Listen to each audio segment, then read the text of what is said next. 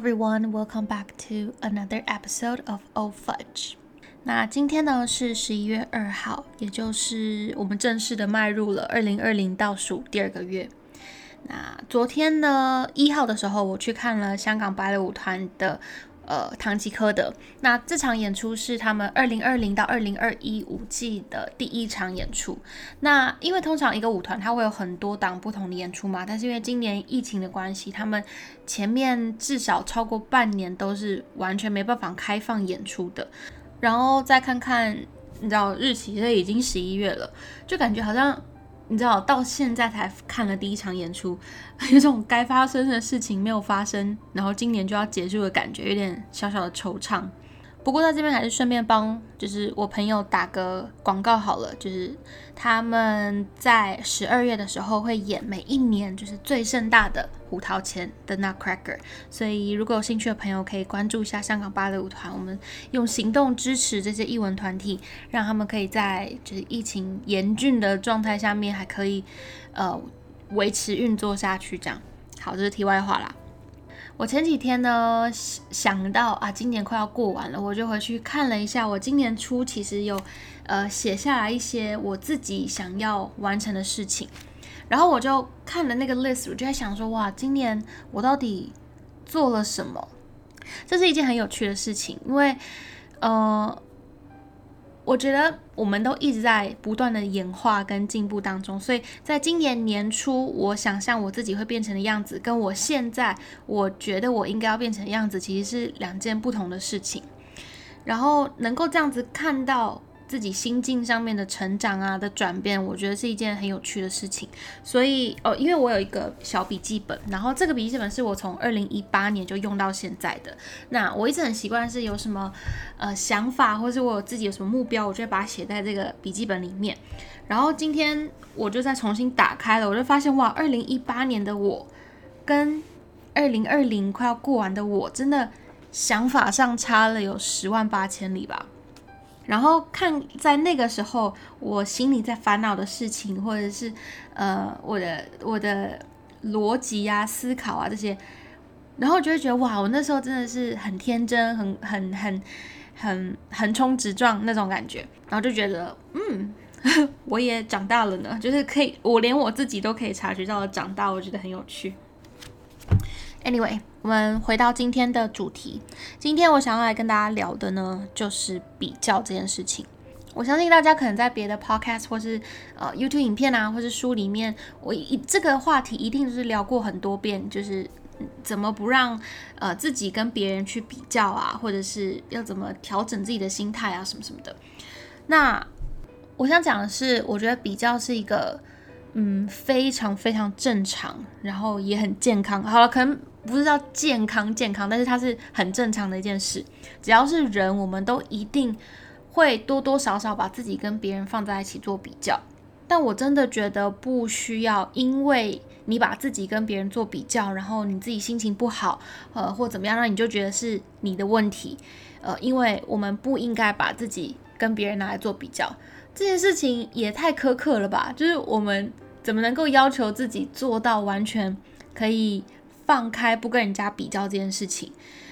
我我我其实真的觉得不太可能。就是如果你能够达到那个境界，我觉得你应该就是已经看破红尘之类的吧。就是我觉得我是真的活在尘世间的这一个凡人，所以我很愿意接受自己会不断把把自己跟别人拿去比较，然后以及我会因为比较而感到不开心这件事情。虽然从小到大我们都是被教导说，哎，你不要跟别人比较啊。但是，好咯，我们放开真心，打开自己的内心，想一下，怎么可能？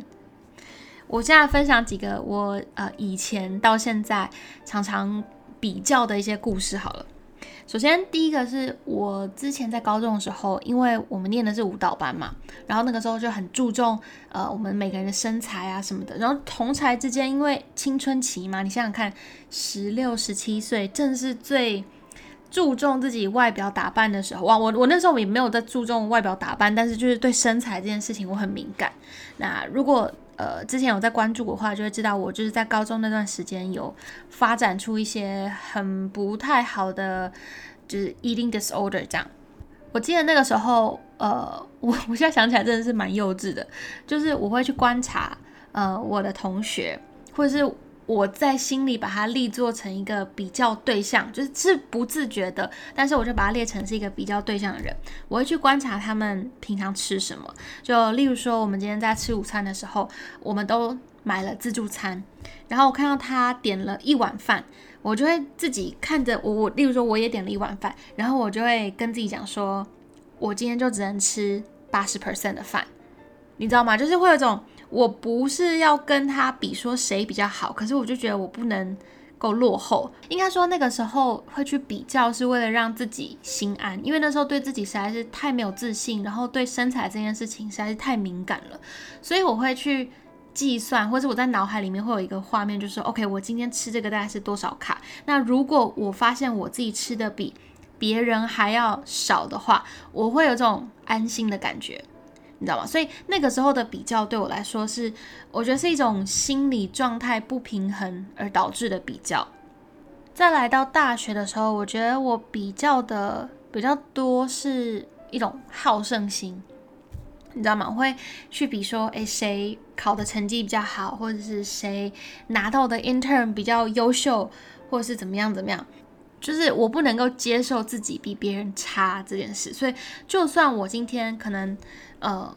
同同一件事情好了，可能我的天分没有别人那么多，可是我就会觉得，如果我今天真的想要，我没有理由跟自己讲说你不行，所以我就会。很认真的去把自己跟别人比较起来，然后就会觉得，如果我今天输了别人一截，那就是我不够努力，那我就会给自己很多压力，你知道吗？我觉得在大学那段时间，应该算是我人生中好胜心最强的一段时间。就我记得很清楚，那时候完全没办法接受自己比别人差这件事情。然后我有一次，反正就考试考得很差还是怎么样，我真的在家，我不，我真的不夸张，我在家哭了一个礼拜，我就。我想说，我我我真的是世界末日了，你知道吗？我觉得我人生要完蛋，完蛋，不对不对，完蛋。那毕业之后，我觉得我们开始比较了，就是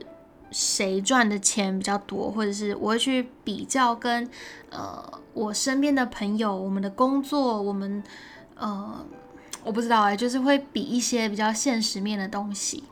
那其实到现在我都。我觉得我还在这个范围里面，就是我还是偶尔会，呃，把这件事情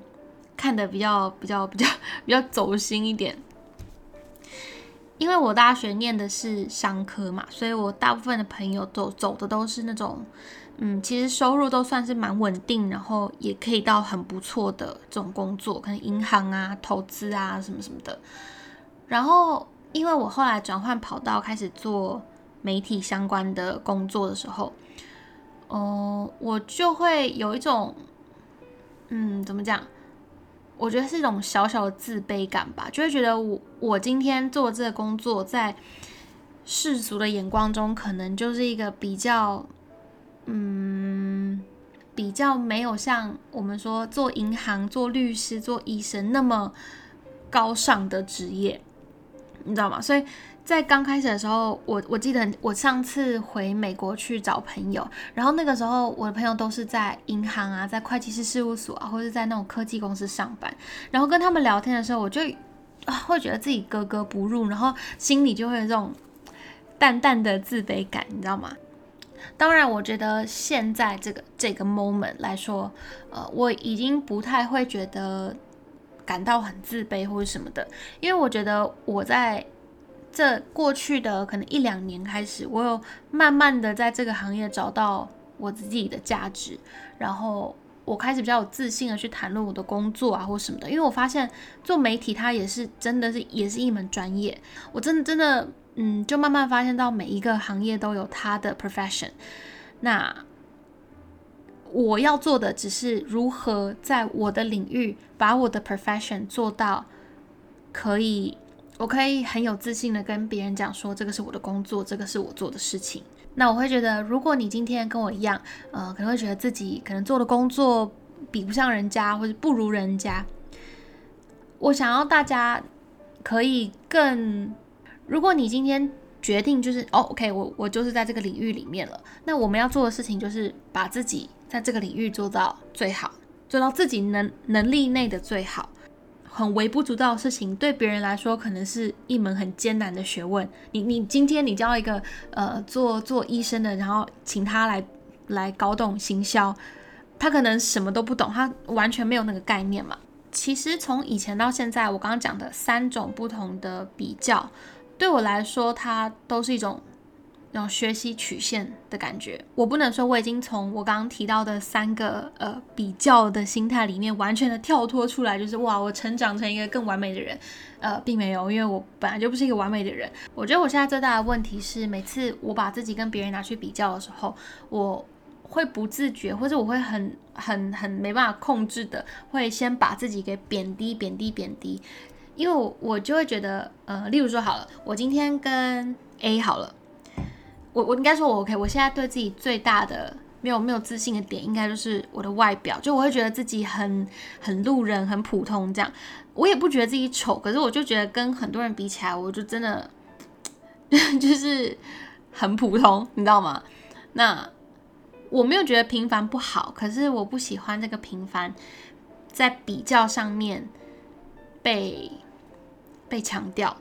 你懂我意思吗？所以，例如说，今天跟 A A 可能是一个外貌非常出众的人，那我可能在某些场合，可能我需要跟这个 A 做比较的时候，我就会先主动先把自己讲说啊，我我就是一个路人嘛，我就是我就是很很很普通啊，你看，就是他这么这么这么帅，这么漂亮，不不不不，这样子我自己就会觉得不会那么尴尬，你懂吗？就。他们别人可能不会说，哦，他怎么这么自以为是，就以为自己怎么样怎么样怎么样。然后，因为我先把自己先贬低的嘛，先压低了几个 level，所以我觉得自己觉得比较安心，就是 OK 好，这样他们应该不会，就是别人应该不会这样想了吧？这样。那这件事情我自己也知道，其实不太好。然后，嗯，可能很多人会觉得我很有自信啊，或者是很很。可以散发出一种很正面的能量，但其实我对于自己还是有很多质疑的感觉。那我觉得这个真的是在所难免。今天再漂亮或是再成功的一个人，他都有对自己感觉到 insecure 的地方。那对我来说，现在可能就是我的外表，或者是对，就是我的外表。我现在就是对我的外表非常的没有自信。但大家也不用急着想要来安慰我或什么的，因为我觉得这都是一个过程，我就是需要一段时间，慢慢的、慢慢的、一步一步去接纳自己。我觉得我现在就是在等一个开关，你知道吗？就是 OK，你们有没有那种感觉？就是有的时候你就是需要有一个，可能是上帝，可能是佛祖，可能是就是某个贵人，他打开了那个开关，就像你开窍了一样。除了你之前烦恼的事情，你现在都不觉得它是一回事的，或者是。本来想不通的事情就想通了，你知道吗？所以我觉得我还，我现在还在等待我的那个贵人，或是那一双神奇的手帮我打开这个开关。接下来我想要聊的呢，是一个我觉得小小敏感的话题，然后我我也不确定会不会有很多人可以 relate 到我的我的经历，但因为我大学是在国外念的嘛，那我身边其实就会有两种不同的。呃，朋友，那我很幸运，是我从小到大，呃，就是食衣住行什么的，我从来不用去担心。然后家里也有呃能力可以负担我出国念书这样子，但是仅此是这样。我到出社会工作之前，我没有买过一颗名牌包，我没有买过任何一个就真的很贵很贵的东西，因为我我我爸妈从小也没有富养我，因为我我们就不是那样子的家庭。那。另外一部分呢是，呃，就是我到美国之后，我就发现我刚好处在两种朋友的中间。其中一种呢是在国外遇到的很多也是留学生的朋友，那他们真的就是家里环境非常的好，然后名牌包包啊，然后 嗯，聊天的、玩的、做事的方式，就是在很多。不同的细节里面，你可以发现他从小就是被富养长大，他很多的想法跟跟会会会让我很惊讶。例如说，我最近有一个朋友，然后他妹妹在十六岁生日的时候收到一台非常非常名贵的跑车，就那个时候我连那个 logo 是什么我都不知道，然后我还就是特地你知道打开 ins Instagram，然后。很努力的看了那个 logo 之后，上网查才发现它是一个非常贵的一台车。就你想他，他们是那种十六岁就会开名车跑车的那种那种朋友。然后我另外一群的朋友，我们都是留学生，可是他们是那种家里可能，嗯，真的是用尽了所有的积蓄，然后送他出来念书，所以会对他期待很高。然后他的平常生活也会比较简约，然后都要在学校打工啊什么什么的。然后我记得我那时候有一段时间有一个很严重的呃 crisis，就是心态上，我叫这叫什么 self identity crisis。有时候我跟我呃家庭环境很好的朋友在一起的时候，我发现我没办法融入他们，就呃怎么说，就是我没办法跟他们聊包包，我没办法跟他们聊他们要去哪里度假，我没办法跟他们聊很多他们从小到大的一些经历，因为我自己本身没有经历过，我也不会去买那些东西嘛。但是在跟另外一群朋友在聊天的时候，我又会觉得。也是有一点融入不了，因为他们聊的可能是他们要怎么申请 financial aid，或者是他们要怎么呃努力的去去打工去赚生活费什么的，就是这个也是我平常不会碰触到的东西。然后有时候我就会在中间就会啊，觉得我现在到底是是是，就是我是谁？然后我印象很深刻是有一次，呃，我那时候的室友他。是是我真的在美国非常好的朋友。那我因为我知道他的家境很不错，然后有一次呢，他就跟我讲说：“哎，Cindy 啊，我觉得你是时候该去买个包了。”他就是看我平常背那种就是真的很便宜的，或者是什么在 Urban Outfitter 买，哎，Urban Outfitter 也不便宜，好不好？但就是它不是那种很名贵的包了，因为我常就是背同一个，我也没有很注重 fashion 什么什么之类的。然后他就跟我说：“你应该去买个包了什么的。”然后我。就突然就觉得说，嗯，哦，这你知道，这是我第一次因为自己一些就是比较 materialistic 的、比较物、比较物质上面的东西感到自卑。那时候我就会觉得我好像在某种程度上面好像就比他低了一等。我这样讲好像有点奇怪，但是就觉得我的社会地位好像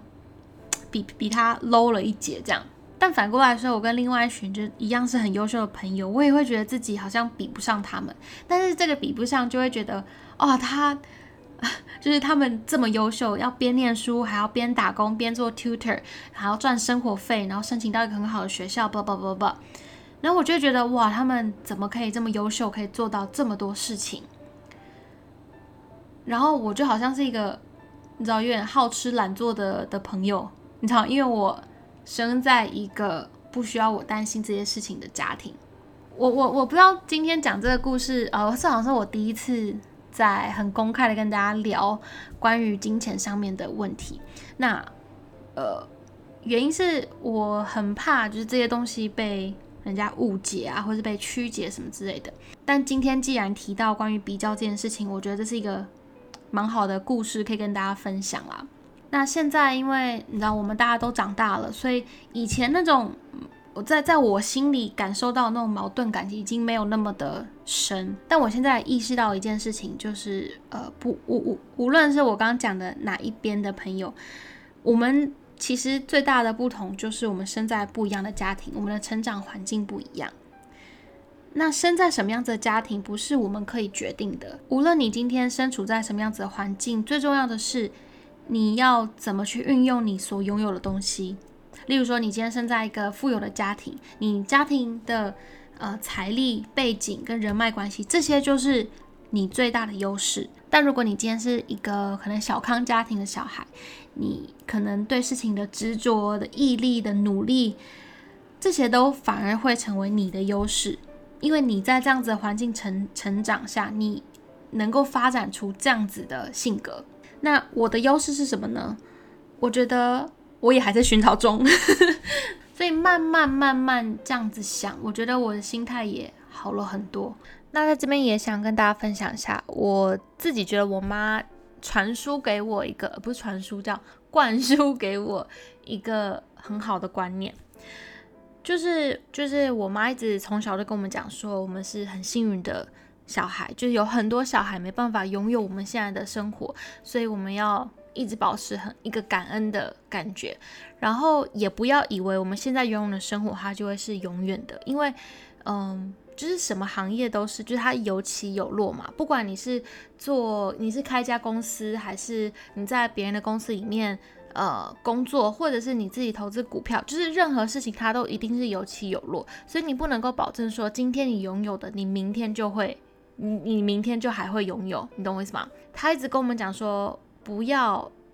这家里能够帮你的，当然会尽量的帮你，但是到头来还是要靠你自己，所以你一定要有一技之长，你要能够无无论在任何状况下面，你要能够养活自己。加上因为我妈一直都呃有一个算是嗯教甚至养小孩的方式嘛，所以我们家三姐妹呢，就是在大学之前，我妈就说你想要去旅行啊，你想要做什么，就是家里能够支持的，就会尽量支持你。可是你大学毕业之后，你就要靠你自己的双手去赚钱了，所以你要自己去找工作也好，你要自己去 figure out 你未来要干嘛，你想成为什么样子的人，这个都你的问题，你懂吗？就是如果你需要家里帮忙的话，OK，但是你之后要还，你知道吗？反正总而言之，就是你大学毕业之后，你就要靠自己了。所以，呃，我记得我那时候大学一毕业，很赶着找工作，很大一个原因就是因为这样，就是我想要马上能够 support 我自己。我觉得回到刚刚我讲的关于呃朋友之间，就是好像有点 crisis 的感觉。但我必须说，如果呃你现在经历这一些的话，真的不用太担心，因为呃可能你到我这个年纪，大家都工作了一段时间了，或者大家的呃人生啊，或是职涯都慢慢上轨道了。其实你的家庭背景不再是你这么大的一个 concern，你知道吗？如果你身边的朋友都是很有上进心的，或是自己很有想法的，其实差不多到这个时候，大家可能都会开始 figure out，呃，你你你你每每个人自己想要做什么。所以我现在跟我的朋友聊天，其实比较多都是聊我们彼此对于未来的职涯规划，或者是呃我们对人生的一些想法啊什么。哦，就听起来好像很 cringe，但是对，就我觉得现在那些我以前很 care 的，很物质上面或是。呃，数字上面的东西，其实现在对我来说没有那么重要了，因为我比较在乎的是，我希望我身边的人都是可以，就我希望身边的朋友不是只在比这些物质上面的东西，我希望我身边的朋友是可以跟着我一起，可能呃慢慢的，嗯，找到职涯的下一步，或是每个人都在自己的领域可以一起。往上走这样子的感觉，你知道吗？就有有种你的朋友跟着你一起成长的感觉，那个是我希望我留在身边的朋友，或者我希望留在我身边的人。那我刚刚讲的这些，其实真的不知道能够，呃，有多少人可以体会这个感受，或者是能够 relate 到多少。但你知道，我现在越来越能够体会，就是现实这件事情。我有些朋友他是真的不太需要工作啦，然后。我有时候就看着他说，这个就是他的人生，你知道吗？那我的人生就不是那样子的，所以也没有必要去，就也没有需要去羡慕或嫉妒吧，因为反正那本来就不是我的人生，对，所以可能我就是比较劳碌命一点吧。就是如果给我那样子的生活，我好像也会没有很快乐吧。比较一定是在所难免，一直把自己跟人家比较。它可以给你带来好的影响，也可以给你带来坏的影响。当你不断把自己跟别人拿去比较的时候，我觉得真的很重要的一点是，你要知道你这个比较是为了什么。比较的结果当然能够激励自己是最好，但是我觉得最重要、最重要、最重要一点就是你不能比完然后怨天尤人，然后自怨自艾。你要想的是，你比完之后，你比别人好，OK，你要努力的去维持；你比别人不好，你要想办法去改变。总之就是，我觉得不用把它看成是一件坏事，因为没比较没伤害，没有跟别人比较，你不知道外面的世界有多大。所以我也还在练习怎么去 embrace all these comparison。这样讲听起来真的很很很 cringe，然后大家可能听到耳朵都长茧了。我们去羡慕别人拥有的东西，是因为我们没有拥有它，但是别人可能会拥有一些只有我们才会有的特质。所以要怎么去发现，要怎么去找到 recognize and appreciate 这些东西，我觉得是我们人生中很重要的一个课题。希望大家都可以，嗯，可能听完之后对自己会有一点不同的想法，或是对于比较这件事情可以有更正面一点的面对的方式。希望大家都有一个。愉快的一天，或是愉快的夜晚，whatever。如果大家喜欢今天的 podcast 的话，也可以呃 follow 我，或者是呃叫什么来的，给我一个 rating 啊，或者留言给我，我都会很开心。然后，如果大家想要跟我对话的话，也可以去我的 YouTube 或是我的 Instagram，呃，我会尽量的看大家的留言。对，那如果你们有什么想要听我聊的 podcast 主题的话，也大家可以欢迎在 IG 留言给我。我都非常的感谢，因为毕竟我也不是什么永远都灵感非常非常丰沛的一个人。我平常上班回到家，我想说，我就整个人是忙的，就是跟僵尸一样。所以，如果大家有什么好的点子的话，也很欢迎大家可以跟我分享。好，那今天的 podcast 呢，就差不多到这里，谢谢大家的收听。那我们下下个 podcast 再见吧，拜拜。